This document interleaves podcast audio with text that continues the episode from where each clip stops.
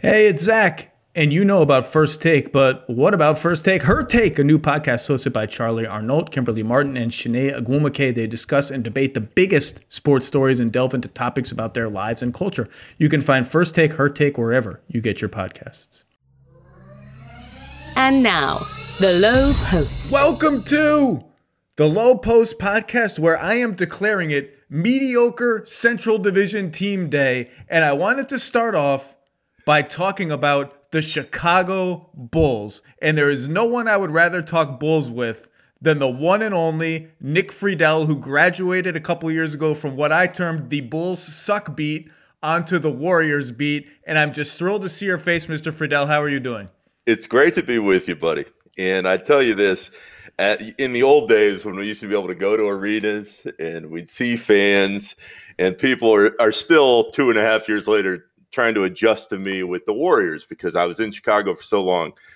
It definitely happened a few times where somebody would scream out of the stands, "Hey, Friedell, thanks for uh, getting off the Bulls suck beat." Yes, we're we're happy you made it out. and they'd send me like the the Shawshank gifs so uh, I always appreciated that you uh, you dubbed it that, and it, it clearly resonated with a few folks. Well, let me let me just tell people right now. I can we're we're on basically a, a, fancier Zoom for audio called Squadcast, and I can see you, and I can see your apartment. And here's what I see in the background that I know that Nick Friedell is living his best life out in the Bay Area. I see on the countertop of your kitchen the following items all next to each other. Number one, bottle of vodka. Number two, bottle of red wine in case it was one of those nights. Number three, and this is really the coup de grace. Is it coup de grace? Whatever the coup is, not the bad coup, the good coup, the coup de grace, a box of honey nut Cheerios, which is frankly so juvenile that I love it. And honey nut Cheerios, for me, a 43 year old man, remains an elite cereal. Uh, nothing says 37 years old and single quite like the rundown that you just gave on my counter there. Uh, and after being in Orlando, I went home. Uh, I, I, was I was staying with my family for a couple months, and I just got back to San Francisco a few weeks ago. Zach, after seeing all the diapers in my friend's future, and after their wives would yell at them, they'd lean over to me and they're saying, "Stay away from this as long as you can." So I think I have really taken that to heart in my first few uh, uh, weeks back in the Bay Area, and and you're getting a glimpse of exactly what my life is like on most nights when my friends appear. I love it. Um, well, here's why I wanted to talk about the Bulls because this is the freaking Chicago Bulls, Nick, and I don't need to tell you this. This is one of the marquee franchises in all of professional sports, and yet Nobody talks about them other than like, is Zach Levine going to be an all star? Zach Levine, Zach LaVine. How many times is a Bulls Twitter account going to tell me to do a hashtag whatever vote for Zach Levine? The biggest thing that has happened to the Bulls since Derrick Rose blew out his knee in the 2012 playoffs is the airing of a documentary about the 1990s. Okay, that's that's where we are with the Chicago Bulls. This is the sleeping giant of NBA franchises. They have an interesting, I think we can agree, an interesting collection of young players: Coby White, Zach LaVine, Lauri Markkanen, Wendell Carter Jr., the recently number drafted number four, Pat Williams. They have a new coach in Billy Donovan. Um, they are seven and ten.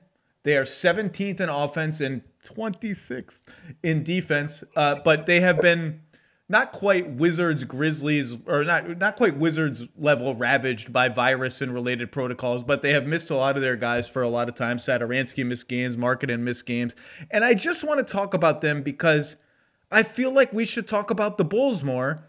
And so, Mr. Friedell, I'm just going to open the floor for you. All these young players, Markkanen's going to be a free agent this summer no extension. Wendell Carter Jr. is hurt again. By the end of this injury, he will have missed essentially half of his NBA games. LaVine is scoring the bejesus out of the ball again. And, you know, the other parts of his game we can talk about. Pat Williams looks pretty damn good. What is what is what's what is this team? Where are they going? What's interesting about them? What what is this going to look like in 2 years? This team right now is going nowhere. And the reason I say that is because in order to win in this era of the NBA, you have to have a star. The Bulls don't have a star. Now, whether Pat Williams can turn into that kind of star over time, we'll see. But Zach, when you when you read off the roster there, you have some nice young pieces, but you don't have, at least in my opinion, any guy to build around that you know for sure is going to be that much better down the line. I always like Wendell Carter, but he continues to get hurt. That's a problem. I was at that game in Madison Square Garden when Lauri Markkanen dropped like 35 and 17 in his rookie year, and everybody went, This is the guy. The Bulls thought he was a piece, that that he was a cornerstone building block, and he, he just got into his own head, and he's just not the same player that he showed to be. And then you get to LaVine, and uh, to me, he's always been basketball's designated hitter. When he gets hot and he can get rolling, he's great offensively. But there is a reason when you look at the numbers why he is always on teams that lose. He just does not impact winning that much. And uh, for all the improvements, I think he is owed credit for in his own game. I think he's a little better defensively and he's a little better passer than he was a few years ago. He still turns the ball over like crazy. And he's not the number one or number two guy on any team that's ever going to go anywhere. So, all those things being said, this group has some intriguing pieces, but this group is not a team that I think is uh, is going to do anything special until it starts moving uh, even more of these guys in the future. But the the most important thing to me about the Bulls is that they finally have a real coach again. And you bring in Billy Donovan, and he's trying to to set the culture uh, with with Arturas and Eversley, and and they seem to be uh, in lockstep in the plan they want to have in place. But to me, no matter what you talk about the roster right now, the fact that they have a real coach in Donovan and somebody that the rest of the organization believes in is critical to whatever they do moving forward. Well, and you mentioned the new front office, and they have runway and they have time. And so I would not expect any. This is an evaluation year, I think, for them. And we'll see what their evaluations find. But I think even next year, one of the pieces that we mentioned, I would bet against all of them being on the Bulls again next year. What I would bet on one of them at least moving, and in two years, the team could look a lot different as they get more information. Let's start with Markkanen who I think on the surface is having a sneaky bounce back year. 18 and a half points per game on 48% shooting, 38% from deep, 60% on twos. He looks more mobile. He's getting buckets around the rim in, in, in the ways that he did when he was rolling. He's, there's always like two weeks in every season when Lauri Markkanen lights the world on fire. And it, it, it, he's had buckets like he has in those two weeks. And yet, it just kind of feels like he's just a guy. Like he's just solid. It's not going to pop like they expected. Part of the reason is you know, I was watching the Celtics against them the other night, and they put their centers on Pat Williams and they had Tatum on Markkanen. And one of the hesitancies that Billy Donovan told me about putting Markin in at center with Thaddeus Young, he told me before the season, well, uh, it doesn't really do us any good because teams just put their centers on Thaddeus Young because he can't shoot, and they put their fours on Lauri Markin. And So he has no speed advantage that you would think you would get by putting him at center. The Celtics went one step further and was like, we we we don't even care what the assignments are. We're just putting a wing on Lauri Markin and we're putting a center on Pat Williams. And so I think the league – as it gets smaller and more mobile and smarter, gets tougher and tougher and tougher for Markkanen to become the kind of player that people thought he was going to become. Part of that is he still doesn't look super comfortable posting up guards when people switch on him in the pick and roll. And sort of that was always the next step, right? Is he's going to be a high volume screen setter. And like Dirk, if you put a six-four guy on him at the nail, he's going to punish that guy. We just haven't seen that. So his impending free agency I think is the first big pivot point for the new Arturas Eversley regime. Do you trade him now to get out ahead of it? Do you bet on, well, we can re sign him at a number that we can trade later if it comes to that because we still kind of like him? He is averaging 18 and a half points per game. He has had a sneaky good season. I think that's the first sign of how this regime is going to operate is what they do with Markkanen at the deadline. I agree with you completely. And if it's me, I'm moving him now because I've talked to enough people that I trust over time, and, and I've watched Lauri uh, since the time he came into that building. I just don't get the sense that they they really love him to sign him to a deal. It's like they've been dating for a while. Anybody who's been in this kind of relationship knows you've been dating for a while and you're just not sure if you really want to to give up the ring and and make that full commitment. And that's and I don't I don't think they got particularly close on extension no, talks. No, no, no, no, no, no. I, I don't think they did either. And when you watch eh, the way he's performed the last couple seasons, it's just not a bet that I'd be willing to make. And so if you know that and you come to that conclusion, well, uh, let's see what what you can get in return and see if you can move forward in that direction. But Zach, to me, the biggest thing with Lauri was never that he didn't have the talent or he couldn't uh, adapt at some point over his time in the league. It's the it's the confidence. He went from a guy who knew exactly what he was doing on the floor and knew he could dominate at times when he got rolling to a guy that just seemed lost and how much of that is on Boylan and and dating back to, to Hoiberg at the end and, and the inability of the coaching staff to really bring the most out of him.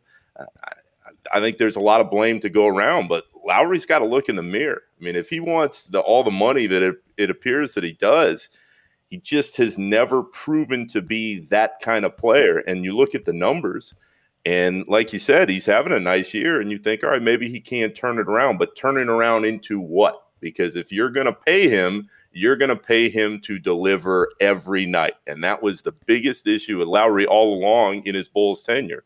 Some nights he would be great, and you'd be like, this is a guy. And some nights he would just completely disappear, and you would think, what the hell is going on? And all those questions that built up over time continue to be the same thing internally, I think, for for a group that always really wanted to love him, but was never convinced that he could reach that next step. And I, I like you, really like Wendell Carter, and was super excited to see him this year um, in a defensive system that was a better fit for him, frankly. Although I thought he hung in in Boylan's super, super duper, hyper aggressive thing last year. Um, and uh, he was going to shoot threes. Wendell Carter started shooting threes, shoot more long twos. He's going to be involved in the offense. After last year, it was like they were playing four on five with him on off. He yep. wouldn't even look at the basket. At all. And and and and he's been okay, and now he's hurt again. And the longer he's just okay, the more you're like, I think I might have to modulate my hopes for Wendell Carter Jr. Maybe he's just a solid starting center and that's it. And which is, by the way, fine, solid starting center in NBA. It's a great outcome. Even at the number seven pick, that's that's a nice outcome. Um, but more broadly, you zoom out, and it's just like, what is the organizing principle of this team? And it's a question that you could ask really almost ever since Derrick Rose got hurt, and certainly from the minute they traded Jimmy Butler, which we now should talk about because that looms as that trade gets more interesting and looks like more of a flashbulb moment the further we get away from it, which is rare. It, becomes it looms even larger with every passing day. And if you just look back at what they did, it's just like you, you Pau Gasol. Well, wait, wait, we missed on Carmelo. Here comes Pau Gasol. Okay, we don't spend any of our cap space in 2016 because we're being smart. But wait, Dwyane Wade's available. Rajon Rondo's available. Three alphas, baby. Let's go. Three alphas. And we're up 2-0 against Boston, and then all it all falls apart. Okay, Thibs is out. Hoiberg's in. Jimmy's out. Boylan's in what like what, what, of course there's no organizing principle because they've just been eh, crazily chaotic all over the place. And the other reason there isn't an organizing principle is through all that rigmarole. Jabari parker's here all of a sudden uh, for some reason. Uh, uh, through all that rigmarole rigmarole that's what it is rigmarole they haven't found someone to organize an offense. And that's where LaVine look zach LaVine you he's top five in scoring right now. He's sniffing 50 40 90 like, I don't care what you, I mean, I care what your other flaws are. If you're averaging 26 a game in the NBA and, uh, and sniffing 50, 40, 90, you are a damn good offensive player. Maybe you're miscast in your current role, but if you can do that, you've got something going for you. But, and you nailed it already, he leads the league in turnovers. He has 90 assists and 73 turnovers. And that's just the story every year. That ratio is too close to one to one every year, and he's a four to five assist guy, and that's it. Coby White is super young, but he does not look like uh, a prototypical NBA point guard. Let's put it that way. Certainly not an orga- organizer of an offense. So when you zoom out and look at all the directions that they've pivoted in the last five years, and look at all of the people that they have tried out as lead ball handlers or organizers of an offense since they traded Jimmy Butler, it's it's not surprising that you look at their team as more of a mishmash of semi-interesting pieces and less of a team. The structure is, is has been gone for a long time, and Zach, you laid it out perfectly. In fact, my my PTSD kicked in from. Yeah, yeah you win, you winced at one point. Of of all those moves, I like. I all I heard in my head is as we were going through all those different phases of Bulls basketball was Gar always saying, all these teams are stupid because they're spending all this money and we're going to have all this cap space and then you know you sign Felicio for 32 million over 4 years and you you, you sign the alphas after you're you you say we're going to go younger and get more athletic and and everyone's like can we just stop for a second? What? The, the three alphas what a moment in time. is the stoop is the worst nickname it's the worst nickname. It's it's awful. And I just forgot until you brought it up right now that not only was the nickname awful, they had a whole Instagram fight about the way oh, that oh. some of the alphas treated the young players, and one of the alphas disagreed with it. It's really when I make when I lobby the Hall of Fame to create my Hall of Fame absurdity wing, there, the three alphas are going to be in there somewhere, and there's going to be a screenshot of the Instagram where Rondo is mad at Wade and Butler. I, I, I oh my gosh, I, I my, my, my, head is going in a million different directions. I, I, I need to bring up just for context how truly, truly bizarre that whole night was, where Jimmy and Wade shredded the absolute you know what out of all the younger guys in that room. Uh, I believe they were playing the the Hawks, and they absolutely blew a lead late uh, in the fourth quarter. Mr. Lowe, Jimmy, and Wade walk into the shower together, and obviously we're kind of figuring out what their message was going to be when they when they spoke to the media, and and it was really really quiet in there because nobody else really wanted to talk. They just blown another game Everybody's in a bad mood. Wade comes out and utterly destroys uh, the younger guys. The younger guys don't want it. We can't make them want it. On and on and on. Jimmy, he says, and then and then he says to us, "Hey, walk over to Jimmy's locker. I think he's got something to say." And so then Jimmy uh, goes into his spiel. Yeah, the younger guys got to care more. They, they don't care enough. The next 24 hours were truly something because you've got like the the Jerami Grants and and the other guys on the team, Bobby Portis, Jerry, Jerian Grant, Jerian Grant, Jerian Grant, right? Excuse me. So they come out and they're. I remember a couple guys were tweeting like, "Hey, we, we put in all the time in the world." But what is is so interesting about that moment in time is that the next day, so Rondo rips the hell out of him in the Instagram post, and there was uh, KG in a Pierce picture. My vets would never do this. The next day they have this meeting and they go into this meeting and the story that's been explained to me a few times is everybody is asked to to say something to kind to kind of clear the air. And this turns into all these younger guys just shredding Dwyane Wade. You don't practice. You don't you don't get to tell us what to do you can't you can't say that kind of stuff and then just back away. And and these guys are saying, we looked up to you. We wanted to play with you. We wanted you to be that mentor. And this was what what I remember Gar especially hammering home. Dwyane Wade is going to help our younger guys, and he's going to be uh, the role model for younger guys. And here are all these younger guys in the Bulls lo- locker room who looked up to him and were just crushing him uh, throughout this meeting. And then Taj Gibson comes out to the media later and said, Yeah, younger guys made it clear they want Dwyane to practice more. But that was the beginning of the end. That whole thing was a disaster. But I distinctly remember that whole uh, whole quick span because it was the beginning of already what you figured was a failed era. And and not only have they not recovered, if we're being honest, Zach, since since Derrick's injury, but from that moment in time, to go from we're going to go get younger and more athletic to you sign Wade and Rondo to uh, we're not sure that Jimmy can be the guy. We don't want to pay him. We don't think he can be that star. He's gone. They've just been spinning around and around and around from that point on. Well, let's focus on that because that is the defining decision that their franchise has made in the last 10 years, probably, was at age 28 deciding we want out of the Jimmy Butler experience. We don't want to pay him the super max. We don't want to pay him the max. We just don't think he's the guy. And we traded him for the pick that became Lauri Markkanen, Kris Dunn, Zach LaVine, and basically the ability to tank another year and get another high pick, which turned into just the number seven pick in Wendell Carter Jr. So there's your fork in the road. Here is your fork in the road Jimmy Butler, Nikola Mirotic, all your picks, and some cap flexibility in the summers of 2017 and 2018 versus LaVine, Dunn, Markkanen, another high pick, etc. They looked at those two forks and said, We think the second fork, now, we think the second fork has more championship equity in it than the first one.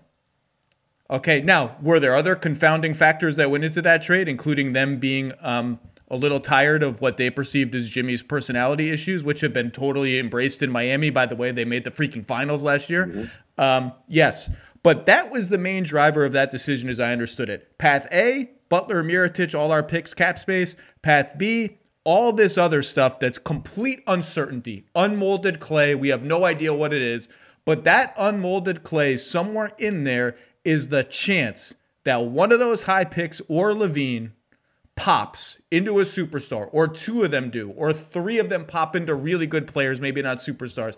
And that's our path to 55 wins. This other path, pretty good. We just think it probably tops out at 50 wins and a couple second round playoff exits. On the surface, thinking that the path they took has more championship equity is not crazy. In fact, it may have actually been correct. Um, it hasn't, in theory at least. Now the pieces haven't turned out to be what they wanted, especially Dunn, who's not even there anymore. Um, and we've just already talked about Markkanen and LaVine, but that's not a that's not a crazy wrong on its face bet to make, um, because I think really in the end, and I wrote this once in a column, probably the uh, the end game, the most if you put all the possible end games along a continuum for both of those paths, probably the most populous part of that continuum is like both teams top out at pretty good. And you never yep. win a championship, you never make the finals. Both teams top out is pretty good. So let's go with the one that is maybe has more uncertainty built into it, but some of that uncertainty leads us in happy directions.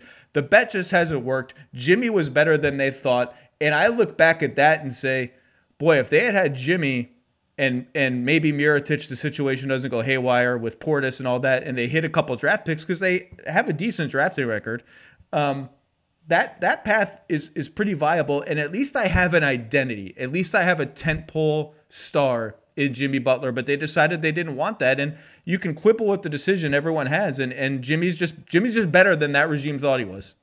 No doubt, and and Zach, I think it's crucial here to point out that on top of the fact they weren't sure that Jimmy was the number one star in a title team and did not want to give him the super max that that would have entailed, they had grown tired of Jimmy I mean, that is a reality. Jimmy with the Bulls, uh, it, it's so difficult because it just never happens to go from the worst guy on the team, the last guy on the bench, to the number one guy.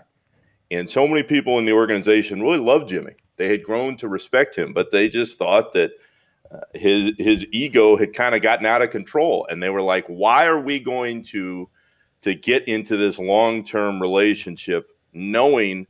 that we're not sure that he's that guy and we're not sure that he can be the leader for the younger players. And and this is where Miami, uh, having talked to Erik Spoelstra about it plenty, was willing to make that bet. Uh, but I go back to uh, the Bulls trying to decide which path that they were going to take, and you laid out both scenarios. And this is where I think the front office and especially Mike Reinsdorf, the owner, uh, or, or the guy who's running the show, Jerry Reinsdorf, his dad is still the owner, but Mike is is running things day to day. They they really messed up in sticking with what they had coaching wise because I, I like Fred Hoiberg immensely as a as a guy. I think he's a, a great man.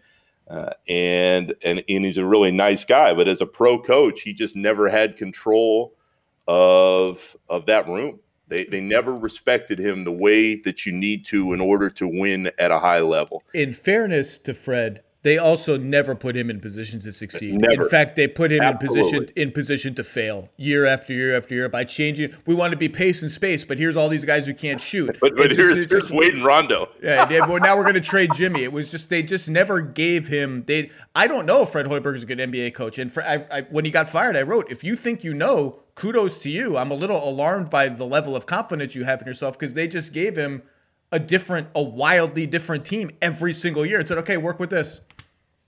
Zach, you are right. And that is crucial because anybody who defended Fred, and there were plenty of people in the, the organization who at the end were still defending Fred, saying he never got a fair shake, they would tell you that. I think Fred's biggest flaw. What was their of- fault?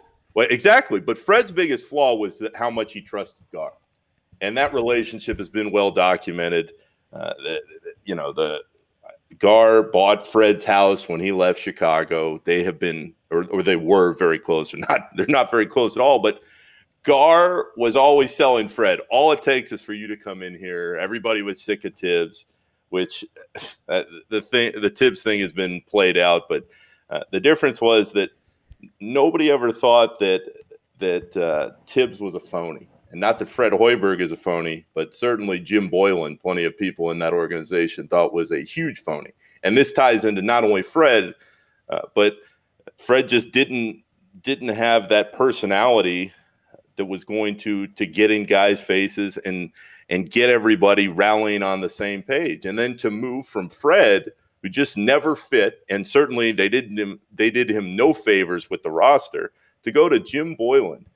I mean, Zach, in all the years I've been doing this, and and I was in Chicago for so long, never in my life have I ever heard so many people inside an organization absolutely crushing that the coach while the coach was still there. And and people were so tired of Thibs at the end, and there was fault on both sides of that but nobody was ever like Thibs is a huge phony. No matter what you thought of Tom Thibodeau, you knew he was putting in the work every day. You knew it wasn't like a political game going back and forth. And what is stunning to me, and again, I think this goes beyond Gar and Pax, is Gar and Pax knew early on, if they're being honest, they knew early on Fred Hoiberg wasn't a fit, but Fred Hoiberg had a five-year, $25 million deal that the Reinsdorfs weren't keen on just unloading and, and paying off over time. They didn't put the right pieces around him, but they knew he wasn't the fit, and they let him probably stay a little longer than they should have. To go from Fred Hoiberg to Boylan, who up and down that organization, people really disliked, and they grew to dislike him even more. For Mike Reinsdorf to continue to support him the way he did and continue, and they gave him that contract extension. It is stunning to me the failure at the highest levels of the organization there to to keep a guy that so many people in your own organization couldn't stand players uh, staff members uh, all, all up and down and that's where we're, we're talking about the forks in the road that's where to me the bulls really went wrong because you trade jimmy history is not going to look uh, too kindly on that deal with what he's done in miami but to keep the coaches in place that you did and to keep gar and pax in place as you saw the roster just continue to erode the way it has that all goes to Mike Reinsdorf. So for as much praise as he deserves for finally cleaning house and spending the money that it takes to get the Billy Donovans and Arturas and Eversley in there and changing everything up, he also deserves a, a ton of blame for maintaining the culture the way it was for so long. Shopping for Mother's Day is usually a challenge because you wait until the last minute. Shame on you, by the way. But Macy's Gift Finder makes it incredibly fast and easy to find the right gift just in time for Mother's Day. Whether you're shopping for your sister's first Mother's Day or your fashionista mom who loves to make a statement, Macy's Gift Finder has so many great gift ideas. You can easily pick out something special to celebrate them both. You can shop by price, anywhere from 25 bucks and under to 100 bucks and under. You can also sort by category like fragrance, handbags, more, or gift lists like for the mom who has everything pre-wrapped gifts, gifts for grandma. You can find top brands like Studio Pro model Beats headphones, Polaroid cameras, and Samsung smart TV. So what are you waiting for? Mother's Day is May 12th. That's very soon. It'll be here before you know it. Macy's has the perfect gift guide to make picking something for your mom easy this year. Head to Macy's.com slash gift finder today. That's Macy's.com slash gift finder.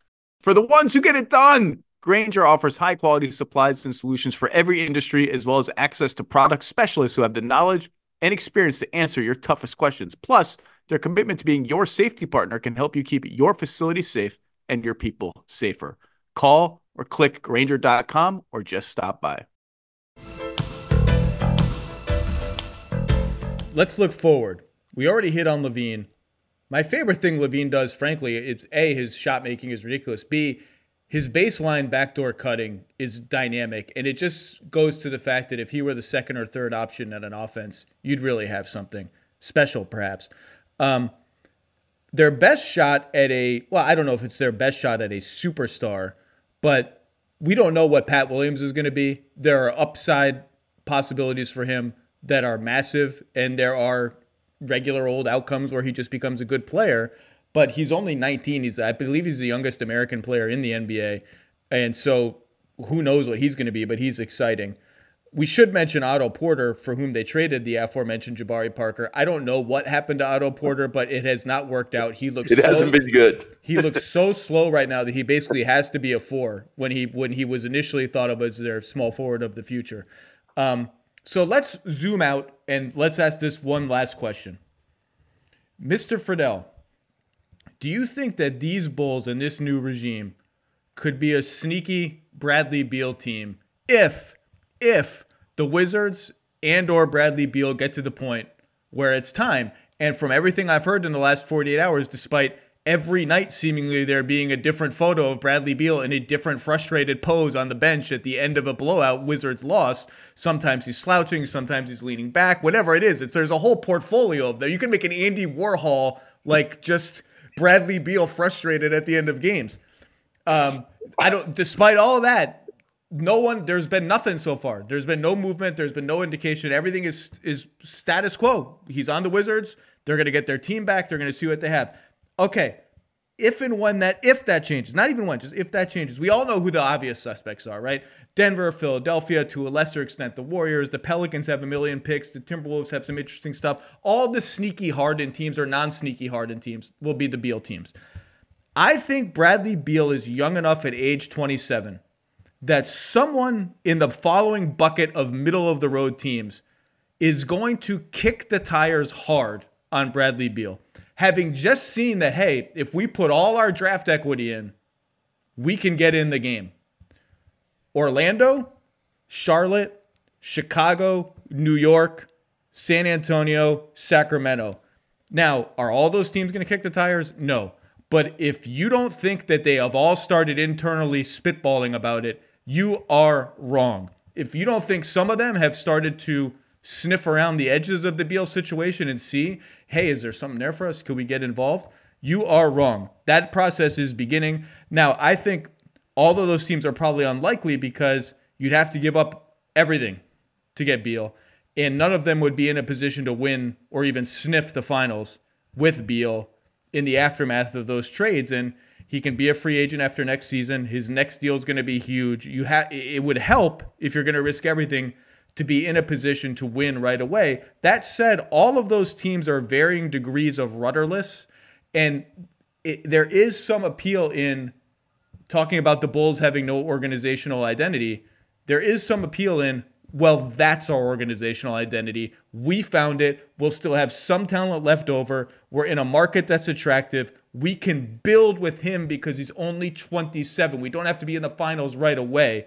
Um, you see any of that with the Bulls? Any possibility of that? Yes, and here's why. And it's crucial in any Beal conversation.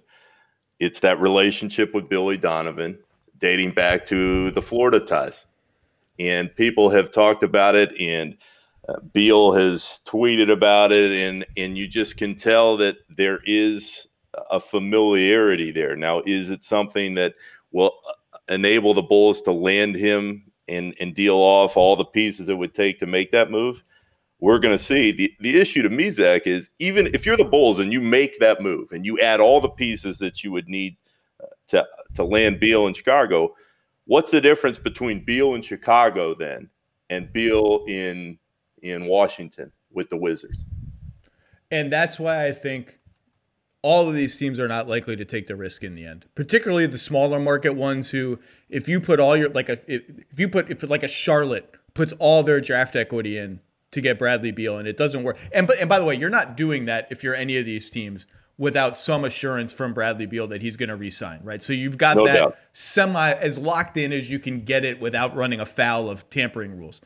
Um, still, if it goes sideways and you've and you're Charlotte or Orlando or San Antonio and no free agent is ever coming to you and you've traded all of your picks, you just can't take that risk. It's just too big of a risk. And for Chicago, I think they they would they would be able to talk themselves into having an identity and they would probably have someone would be left around whether it's white or markkanen or carter. There'd be somebody there. Williams would probably well who knows? The wizards will ask for everything. No doubt. Um, uh, you know they could talk themselves into it, but yes, the talent on hand would not be such that they could win right away. And when you look at the money that Brad's going to make on his next contract, those first few years are the ones where you really want to be in position to win. So I would bet heavily against the Bulls doing it. This front office seems pretty cautious in that regard, but uh, all of these teams are going to have at least internal conversations about it because Brad Beal is 27. He's leading the league in scoring. He's an He's absolutely awesome. sensational player.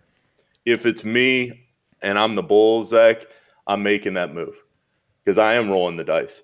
You can only go so long trying to build up pieces when you when you all know deep down underneath that you don't have a star. Bradley Beal is absolutely that star. And if you trust the front office to make moves around him moving forward, and you trust that Beal and Donovan have a legit relationship that they can build off of, if I'm the Bulls and I'm ready to take a swing finally, then that's the swing I'm going to take. Because let's go back real quickly in time. The last big signing this team made was Carlos Boozer. Truly. I mean, that was the guy after missing out on LeBron, Wade, Bosh, and thinking at, We're not, at some Pau? point. No, made an All Star team. Did he make two All Star teams with the Bulls? I think he, he definitely did. he definitely made one. And then Gar said, "Pau's a part of our our future core," and everybody went, "He he what? How old is Pau?" So I, they they need a star desperately in in to to bring it all full circle. You and I could not be in more agreement about this. The Bulls are absolutely the sleeping giant of the NBA. That team in that town when they are good and they are relevant is something to behold. And whether p- younger players understand that fully, having watched all the Michael stuff, uh, th- they should know now that if you go to Chicago and you win, you will be beloved till the end of time. And they have been so irrelevant nationally for so long that if I'm them and you're trying to to find a way back into the conversation, for right now, I think Beal is your way back into what you would need to get into that uh, that daily excitement that would come with having a star and being able to build around him long term. I don't. I, I bet against it just because this the, the Arturas regime seems cautious. They have time they do have the pieces to, to, to make a deal. I just I, I bet against it, but I you know, it's it's interesting. And again, to be clear, Bradley Beal really wants to win in Washington. He's he's he's at he's loyal. He works his ass off. Like there's nothing actually happening right now. I'm just projecting forward that at some point, if the losing continues there, there is a point of no return for everybody. And Bradley Beal does deserve a chance in his prime to compete at the highest level. He's competing at the highest level individually. It's ridiculous what he's doing with defenses throwing four guys on him and daring Isaac Bonga and Garrison Matthews to beat them. Um, so, uh, but but you know, I, I just think someone in that group is going to at least take a look at it. But it's it's a big big swing. Did we miss any bull stuff? Was there any other bull stuff we wanted to hit on? There's nothing that comes to the top of my mind. I'm still going to have to go chug Pepto at the end of this with thinking back to all the different moves that have led up to, to to this moment for the the Bulls. But uh, no, it was it was fun. It was fun going back a little bit, and and I hope for for so many people who love that team that they do get things back on track. And I'd say this, Zach, finally, the Reinsdorfs are spending money again internally. And I think that is a great, great sign when you're trying to to bring your team out of just the misery that has been the last few years. When you're willing to spend money, uh, it will usually come back in a very positive direction for a team. And it's been so long that uh, the Reinsdorfs have spent on the level, not only on the, the product on the floor, but just all throughout the organization. And I think that is really important, and that's been a good move for them. All right, Nick, it's good to see you. That's good to hear. It's good to talk some Bulls. We didn't even talk about the Leadership Council, RIP Leadership oh, Council. Um, but what, what, about the uh, the the punch card when you come into work? What about yeah, that one? Yeah, that was a that was a thing. That was the thing. Clock in and clock out, Mr. Lowe. Like Fred Flintstone. Didn't Fred Flintstone do that at the beginning of every episode? Oh. With a stone tablet to clock in? Probably a dinosaur bit it or something. Anyway, The Flintstones for the Young People was an animated television series that was on TV at one point. Okay, Nick Friedell, I hope I see you soon. Thanks, buddy. Always, my man. Passion, drive, and patience. The formula for winning championships is also what keeps your ride or die alive. eBay Motors has everything you need to maintain your vehicle and level it up to peak performance. Superchargers, roof racks, exhaust kits, LED headlights, and more. Whether into speed, power, or style, eBay Motors has you covered. With over 122 million parts for your number one ride or die, you'll always find exactly what you're looking for. And with eBay Guaranteed Fit, your part is guaranteed to fit your ride every time or your money back. Because with eBay Motors, you're burning rubber, not cash. With all the parts you need at the prices you want, it's easy to make your car the MVP and bring home huge wins. Keep your ride or die alive at ebaymotors.com. Eligible items only, exclusions apply. You can now stream the most MLB games on DirecTV without a satellite dish. Yes! Catch the clutch hits, strikeouts, grand salamis, web gems with nothing on your roof. So who's there up there, whether it's roofers, Santa, birds, old timey chimney sweeps, moody teenagers, thrill seeking raccoons. Watch out for them. You name it, they won't find a satellite dish. But you will find your MLB games on DirecTV. That means DirecTV is your home for baseball this season. Root, root, root with nothing on your roof. Yes, stream your team. Call 1 800 DirecTV or visit directv.com. Sign up today. Claim based on total games carried on sports networks. Sports availability varies by zip code and requires choice package. Our difference maker of the week is brought to you by CarMax. Our friends at CarMax don't just buy a car, love your car with the new CarMax Love Your Car guarantee. And this week's difference maker, taken from my 10 things I like and don't like column, is the one and only Nikola Jokic, the most watchable, telegenic player in the NBA. He got a little skinnier. And guess what? This Nikola Jokic can dunk. He actually jumps. People joke that he can't jump over a phone book, but this season, Nikola Jokic has already dunked nine times. He only dunked 15 times all of last season. He's even hanging on the rim, kind of trying to do like a, a very, very, very poor man Shaq imitation where he raises his knees up and does a little chin up. He got teed up for hanging on the rim against the Minnesota Timberwolves. Nikola Jokic the best passing big man in league history, a guy so seemingly unathletic that people sort of mock his lack of athleticism, even though he has different sorts of athleticism in his game, got teed up for hanging on the rim. He might be the MVP frontrunner right now in what promises to be a very crowded MVP race. The Nuggets are plus a lot with Jokic on the floor and minus a lot with Jokic on the bench. He's averaging a triple double from the center position. So watch Nikola Jokic dunk for the Denver Nuggets and read the rest of my column 10 things I like and don't like every Friday at ESPN.com. All right, let's welcome in a special guest, someone I'm very excited to talk to and get to know. One of the stories of the early season, starting guard for the 9 and 9 surprising Cleveland Cavaliers, the one and only Collin Sexton. How are you, sir? I'm doing good. I'm doing good. We just got back from practice, uh, so uh, we had a little walkthrough practice, and we got New York tomorrow. Well, the last time you played a New York team, you guys made some waves. Uh, so let's start there. The Brooklyn Nets, new look Brooklyn Nets. Everyone's so excited about the big three Brooklyn Nets.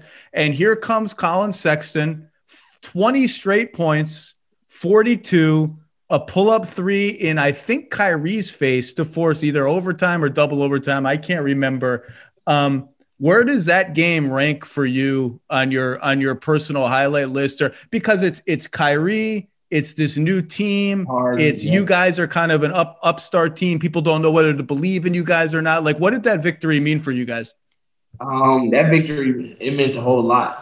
Um, it, it ranks one of those um, games that rank high in my book, but it also ranks high in the team's book. Just the simple fact that we we fought back um, um, and we went to two overtimes and we we finished the game and won. And then also we we did we came back um, two days later and won again. So it just pretty much just sticks out to us and just shows that um, we can pretty much play and compete with with anyone as long as we're pretty much just playing together. And um, I feel like that's one of those wins that we'll look at um, towards the end of the season. Like oh, we're glad that we got those wins and um, um, maybe maybe it make a difference for us. You know what I liked about that shot that you made? I liked your reaction, and specifically, I liked that you looked right at the Nets bench and clapped right in their faces. Do you ever? And I let you have that spunk to you. Do you ever? Is are you just getting caught up in the moment? Do you ever worry like I'm gonna I'm gonna talk a little trash to the wrong guy and it's gonna backfire? Oh no, not at all. Um, I'm always I'm gonna always talk a little bit, um, but I definitely let my game speak for myself. Uh, Jordan was uh, talking a little bit over there on the bench, and uh, him and uh, Brown they was talking a little bit. So I was like, they knew the ball was coming to me, and I was I was ready for the moment, um, and I wasn't afraid to to miss the shot. So um, when it's like that, I, will take my chances and uh, and and shoot it anytime. So. Kevin Love told me that he, you and him sometimes during breaks or when you go rest, you'll talk X's and O's during games. And he said actually during that game, Collin came out for a, a late a late rest, and we started talking about coverages, and exactly what we talked about sort of came to be. So, can you take us inside that conversation? Like, what was that conversation? Uh, well, I think it was like early in the third and fourth, uh, probably fourth, at the end of the fourth, and we was just talking about coverages, and I was like, "What you see out there?" I usually go to Kevin, just the simple fact that um, he's been on so many amazing teams, and he's um, played with so many amazing point guards. So uh, I went to him. I'm like, "What do you see? Like, what matchup do you think I should try to go at?" And he was just like, um, "Try to get the switch here and put the big on the opposite side." So um, I did some of those things, and I was out there, and I was just like, "Man, he he knows the game." And just to just to have Kevin as a vet and um, on the team is big time. It's, he's helped me the last two years, and also this this year, my third year. Um, just having that vet to to lean on. He's a champion. He's a winner. So um, it's it's definitely cool. When I when I came out the game, I just pretty much was, was talking to him, and then I was like, "Man, what do you see?" And then he just he just pretty much just let me know what he's seeing out there, and then I was just looking at him like, "All right." So when I went out there, I seen exactly what he was seeing from from a point guard perspective, and uh, it, it was amazing.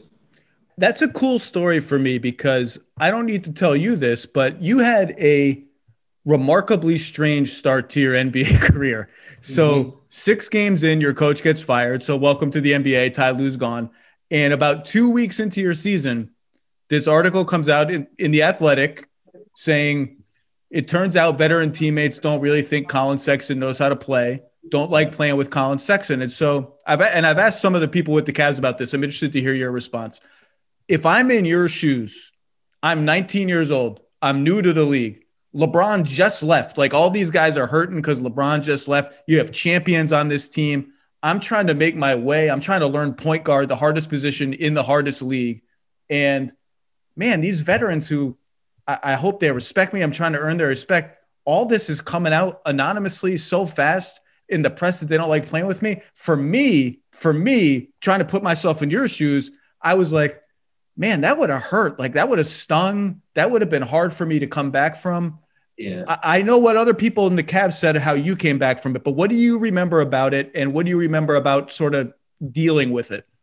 It definitely was a tough start for me, just the transition from college going to the NBA. Um, it was tough, and I was just pretty much trying to figure it out. But once, like, once I was just um, heard like my teammates, heard people around. I just pretty much started working that much harder. Like I was already working hard, but then I was going to the gym two, three times a day, and I was like, I'm gonna show them, I'm gonna prove that um, I belong, that I'm, um, I'm, I'm here to stay. So uh, I just pretty much just just worked that much harder. I use it as as aggression. I use it as passion. I just wanted to flip it around and use all the things that they said I couldn't do and uh, worked on those things. So uh, when my teammates, it, it definitely hurt a little bit. Um, it hurt a little bit, but it just made me like it made me realize that um, hey, at the end of the day, it can be your own people. That's that's not with you. So uh, now I just continue to work. So. Yeah, I talked to some people with the team, and they said Collin kind of just took it and said, yeah. "I'm going to prove everybody wrong. I'm not going to let it intimidate me. I'm just going to go forward. And I found that really impressive because these are guys you could have easily been intimidated by and you and you you weren't. You used it as fuel, I guess. Yeah, definitely did. Especially like in practice and stuff. I just pretty much just just turned it up a little bit um, and just started playing that much harder, even, even in practice. Days that um, it was supposed to be just light walkthrough, light little bit of practice. I took it took it personal, so I definitely did. Obviously, the number one thing people. T- oh, by the way, uh, before we move on, Koby Altman, the GM of your team, I don't know if you know this. He has that article queued up in his phone, stored permanently to remember what you fought through and all the and all the growing pains. I thought that was kind of cool. Now, obviously, the number one thing people say about you when I asked them was the guy's an unbelievable worker. Just work, work, work, work. He won't have any funny stories for you because all he does is work, work, work. So here's one that I heard that is almost like, is this really true? So this is from your agent, Austin Brown of CAA, told me you sign with CAA and then he goes to visit you and you're working out with your dad and you're mm-hmm. doing this drill. Now, let me, I, I want you to tell me if he's describing the drill correctly. You have to make 10 shots in a row from various spots on the floor. And after you get to 10, you have to run like, I don't know how many suicides, but some amount of suicides and then make 10 more. And he's like, okay, that's that's a pretty hard working drill. That's a pretty hard drill. And he's watching you do it. And on like your sixth shot at some spot, you make it, but it rattles in. And he's like, he said, Collin says, Oh man, I, I got to start over. I got to start over. And Austin's sitting there saying, Well, what do you mean he's got to start over? He made the shot. And, and your dad says, Well, he it, it got a little rim. So he's got to get 10 shots, no rim to complete the drill. Is that true? Yeah, that definitely is true. Um, especially like in the summertime, I try to I try to pretty much just just perfect the things that um, um, that I need to improve on. And that summer was uh, learning how to shoot like the three and being more confident. So um, when I felt like it didn't go in the way I wanted to, or it didn't leave my hand the right way, I was like, "Hey, we got to start over. Um, we got to start over." Uh, that shot may be in the game when I don't have no legs, or um, just played three straight possessions on defense against somebody, and that shot might be a miss. So that was going through my mind. So I was like, yeah, we got to start over. Like that, I don't want it just to barely go in. I want to see it like actually go in. I still do it like here. Um, if I feel like the shot it um, doesn't go in the way I want to, or if it just rattles in and stuff like that, I'll be like, hey, Mike G, run it back. Let's let's do it again. And um, he's pretty much just realized like when we have our pregame stuff, he, if he sees a shot that that doesn't seem for me, he's like, yep. He's like, he'll swing me the ball right back because he already knows how I am. Um, I feel like that's pretty much helped me.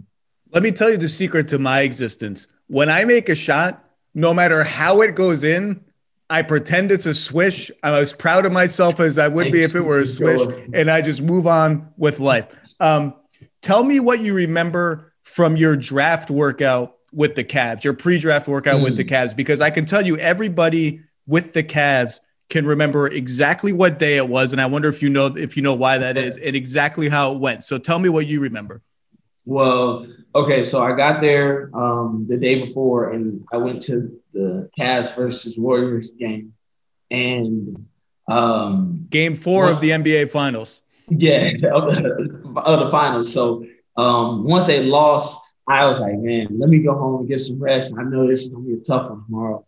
Um, so then I, I, get picked up. Actually, funny story, I get picked up, and I don't remember who picked me up, but someone picked me up, and it was so quiet. Like it wasn't no words. Like what's up? You're doing good. Like it was nothing when I got in the car. And, like, and to, to be clear, this is because Game Four was the end of the finals. The Cavs lost the, the it finals. Was, it was. It over. was yeah. It was the end of the finals, and then um, once I get to the gym, it was quiet. It was no one in the gym. Um, like the coaches was in there. It was no like talking. It was no nothing. So when I went through my workout, I was like, I, I got to bring some energy myself, and um, I definitely did. Uh, I made some shots. I started. All right, let's go. Let's like let's go. Pick it up. Pick it up. And I just pretty much just motivated myself because that one on oh, um, draft workouts are definitely tough. You got to be in shape. You got to be ready to go, and um, you got to just pretty much have confidence. And um, I felt like I did that, and that was one of my best workouts. I think it was the best workout that I had, and um, the rest is history. Well, the people who were there told me you you would probably understand how depressed we were as an organization because we just lost the finals. We had a pretty good inkling or fear that LeBron was going to leave, and yeah. none of us really. I mean, we all wanted to be there to watch Collin work out, but it's kind of like you know your heart's not in it the way it would normally be. And he comes in, he's making shots, he's talking trash to some of our coaches, he's just lighting yeah. up the gym. And I maybe it doesn't mean anything to you, maybe it means a lot to you, but they say very genuinely, our spirits got lifted by that workout. It made us feel like, okay, we can move on. There's going to be a next step. Maybe we draft this kid, maybe somebody before us gets him, but this is a kid we like. The spirit is there. It, it really honestly meant something. I mean, I don't know if you know that, but they talk about it in those kind of terms. Yeah, it definitely. I could definitely tell. Um, like just being in there, uh, some of the players was there um, as well, and they was they was motivating me as well. Like it wasn't down once I started going through the workout, and um, energy definitely changed. Um, it was it was quiet in there at the beginning, but once the once we got towards the end of the workout, you can definitely tell the, the mood had swung and um, things definitely had changed. So I can tell you the game in your rookie year where I became officially a Collin Sexton fan. And I, because, you know, rookies, you never know. It's hard to project how good rookies are going to be. Your rookie year was up and down. I, I wonder if you remember this game in Philadelphia, March 2019. So toward the end of your rookie year, I'm sitting right. press row underneath the basket, right by the court. The seats in Philly are right by the court. You guys sit almost everyone. Kevin's out, Larry's out, Tristan's out. Your starting lineup, I think, is you, Cedi, Ante Zizic, Brandon Knight, and somebody yeah. I don't know. Uh, I Game. Who? Oh, maybe it was Game. Maybe you're right. Yeah. And Philly's got everyone, Embiid, Simmons, the whole crew, and so everyone's just like, "This is going to be a throwaway game. What a letdown." You mm-hmm. score 26 points. You guys are in it until almost the final buzzer. You lose. But what struck me from that game watching you is you are out there talking junk to Joel Embiid, to Ben Simmons, trying to crash the glass.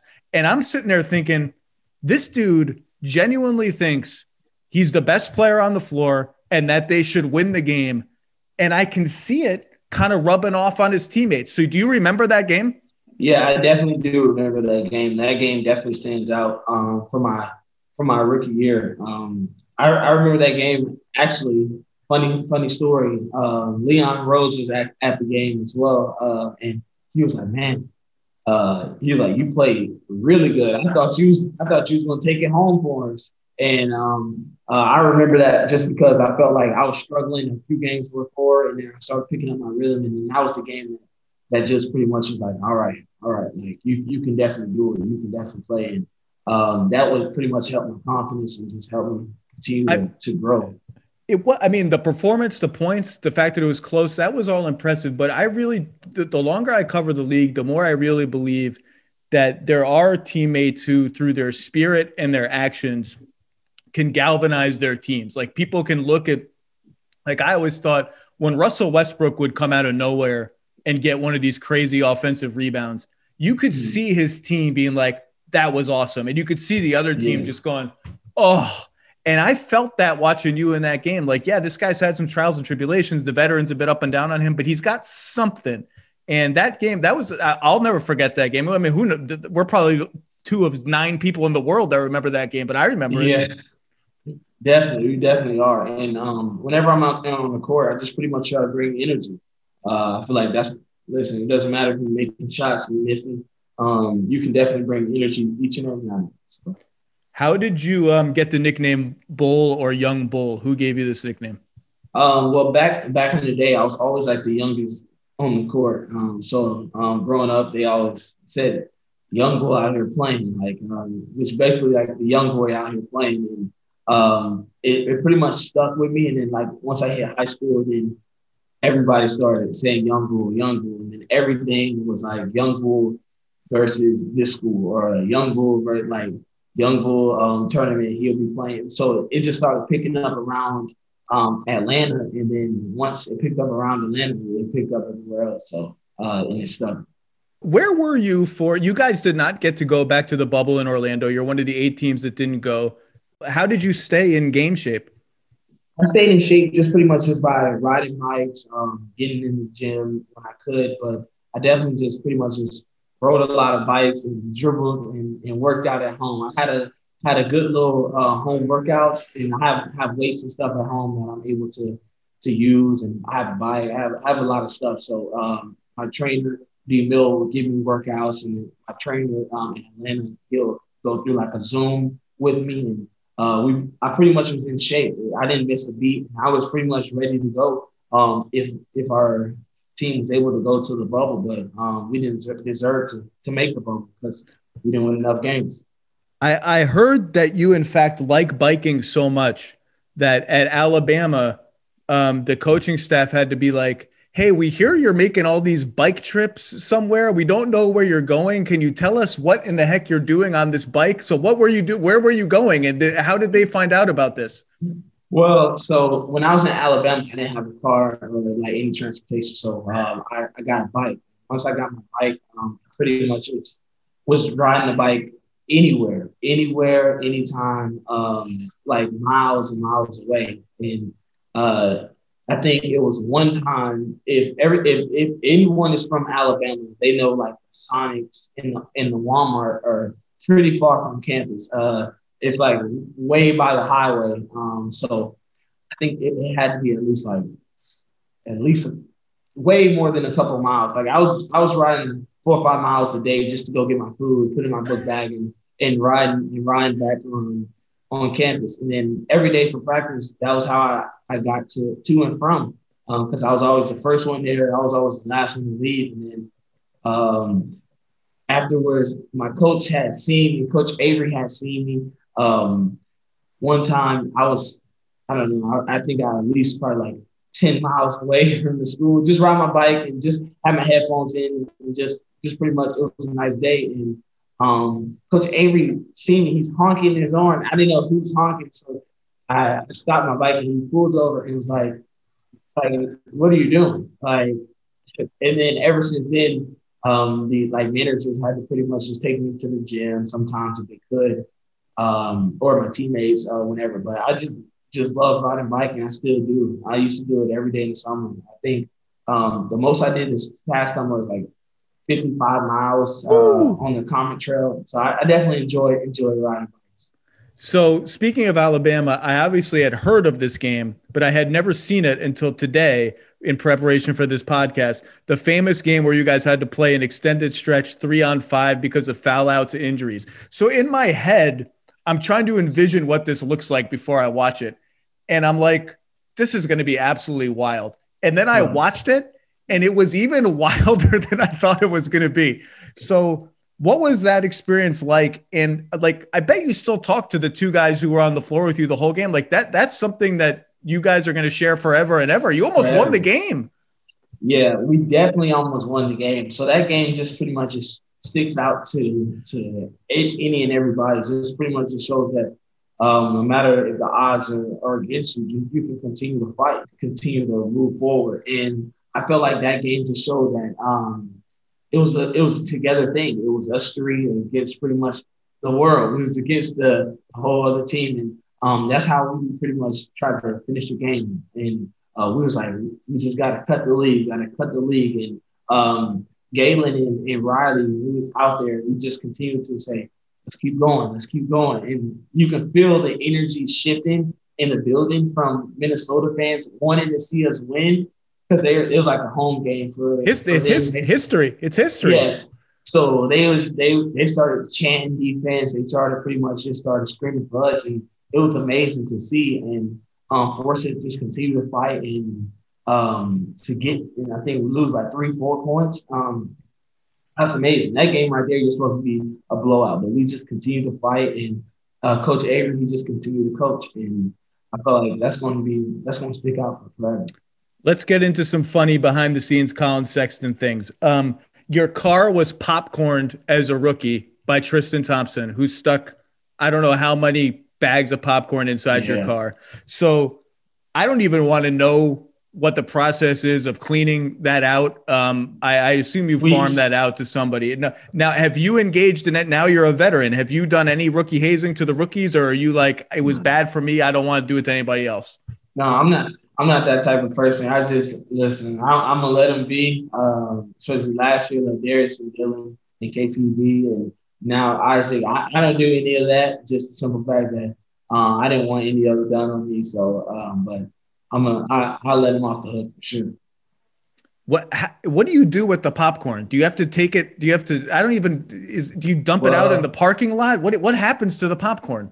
Well, it's it's a process. You just got to pretty much just drive drive with the with the windows down, with the back open. You just got to drive and just hopefully some of the popcorn gets out. Then you got to take it to multiple multiple car washes and multiple uh, vacuum places because and the, the popcorn was in the air vents. It, it was all over. Like my car smelled like popcorn for probably easily probably probably like three four weeks, right? Three four weeks easily, and I still was finding popcorn. Oh. Like once I opened different things, like it, it was all over the place, and um, the seats the seats was like they was almost ruined, but because it was like butter popcorn, they was almost ruined, but uh, it wasn't too bad. And I believe his stated reason for this was that you did not get enough donuts for the veterans. But I, yeah. you know, he, yeah, he tried to say I didn't get enough donuts, but uh, he forgot we, we had met at the arena that day. Um, when we meet at the arena, you don't get donuts, but it's all good. I think they wanted to wanted to give me anyway. I have heard I have heard that uh, you're one you're one of many players who goes to chapel before games. I have heard, and I was told to ask you Collin has a specific chair in the chapel that is his chair. And some new players that have come to the Cavs by trade or free 10 days or whatever have made the mistake of sitting in that chair because they don't know that it's his. And he will politely tell them, or somebody will politely tell them, no, no, that's that's Collin's chair. So what is it a particular location? What is it about this chair? Uh, it's a it's a particular uh, location of the chair. Not even like it's something that I sit in for for three years. I haven't missed a chapel yet, and uh, each chapel I, I, try to sit in that same chair. And um, whenever like new guys are uh, or someone that we just got in trade, I'll let them know like, yo, this this my seat. I gotta I gotta get you out of it. Like you gotta move here.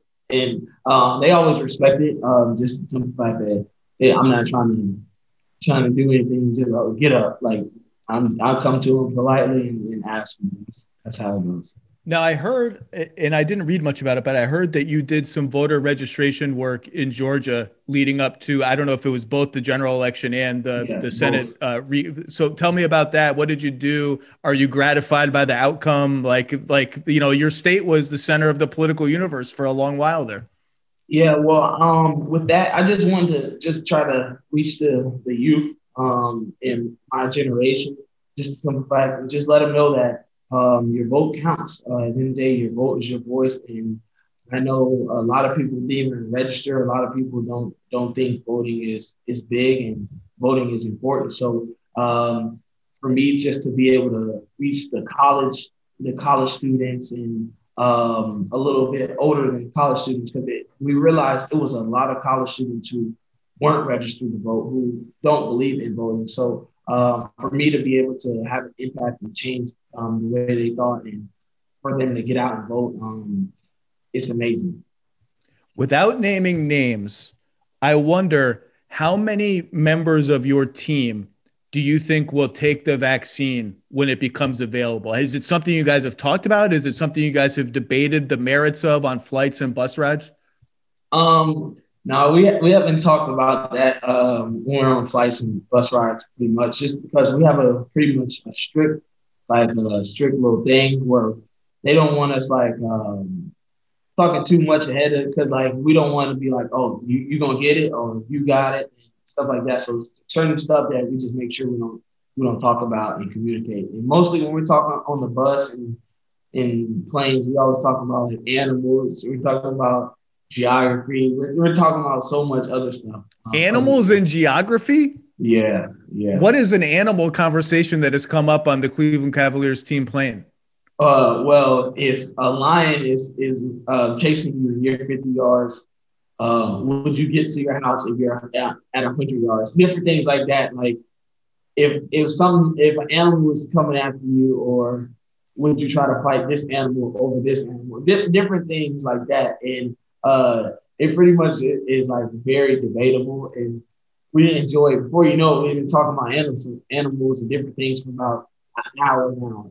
So this is what you're doing. You're visualizing scenarios where deadly animals are chasing you, and what yeah. what would you? Who has anyone had a very creative answer to this lion problem? Has anyone come up with a great solution to this?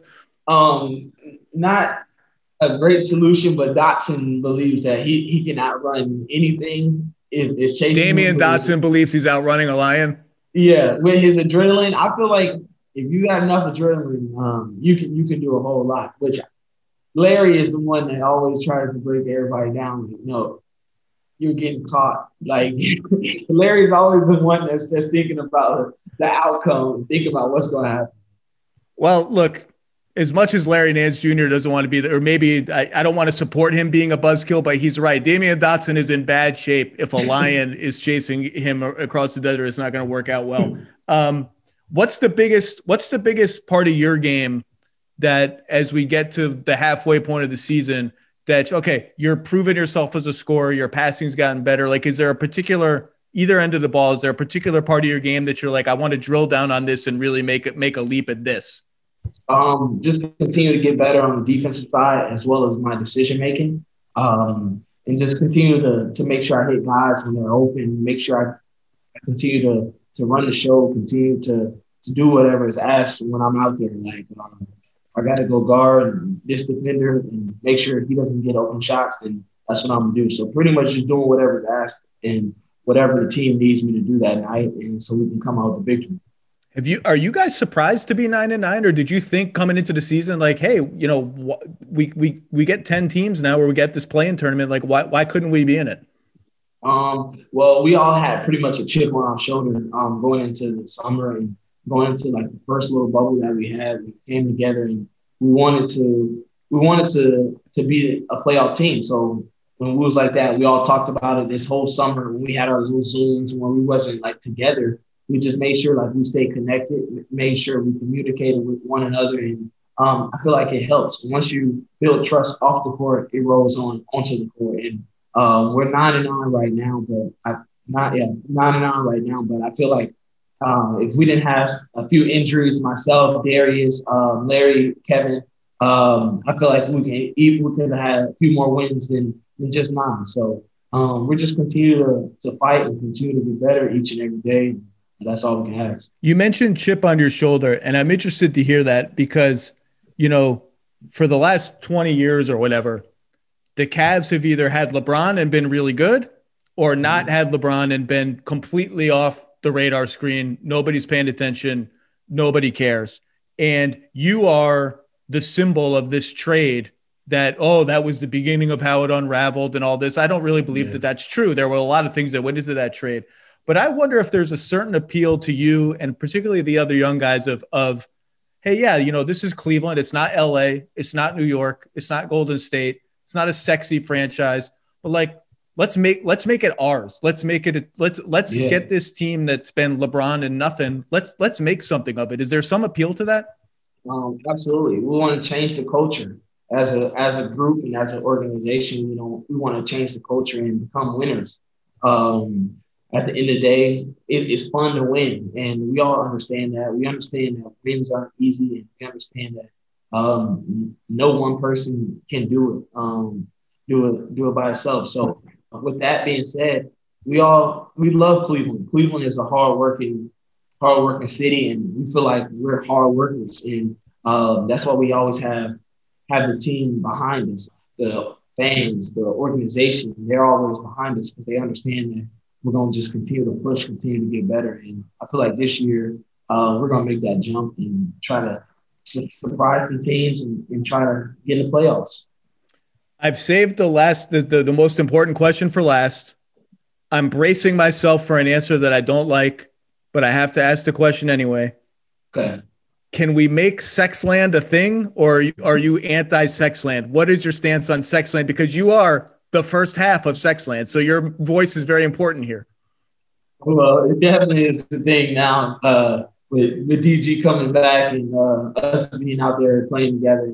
And Larry, he he loves it. Larry loves it. And Eric, the fans love it, and uh, a lot of guys love it. So uh, it's probably going it's going to probably be here to stay. So uh, we just gotta just take it and roll. That was not an endorsement of Sexland. I just have to note that was not a full throated endorsement. oh yeah, I got you. But I feel like it's going to be here to stay. Okay, that sounds like me saying I have to vacuum the house this weekend. I just have to accept that it's something I have to do. I think I think it is something that we have to accept because the fans, oh, they love it. I've been seeing posters, everything, um, when they're at the game. And it's, it's okay. All right. Look, it's clear you don't love it, but I think it's going to grow on you. I think it's we're gonna we're gonna right. it's gonna continue growing. Like Collin, you've been very generous with your time. You're in New York to play the Knicks. I guess I've lost track of the schedule and where everybody is. Um, mm-hmm. It's been awesome watching you break out this year. I think you got a shot to make an All Star, and I've always enjoyed my trips to Cleveland. I know all my good restaurants there now. I am okay. anxious to have a reason to get back. So congratulations on a great start to the season and keep it up. Thank you. Appreciate it.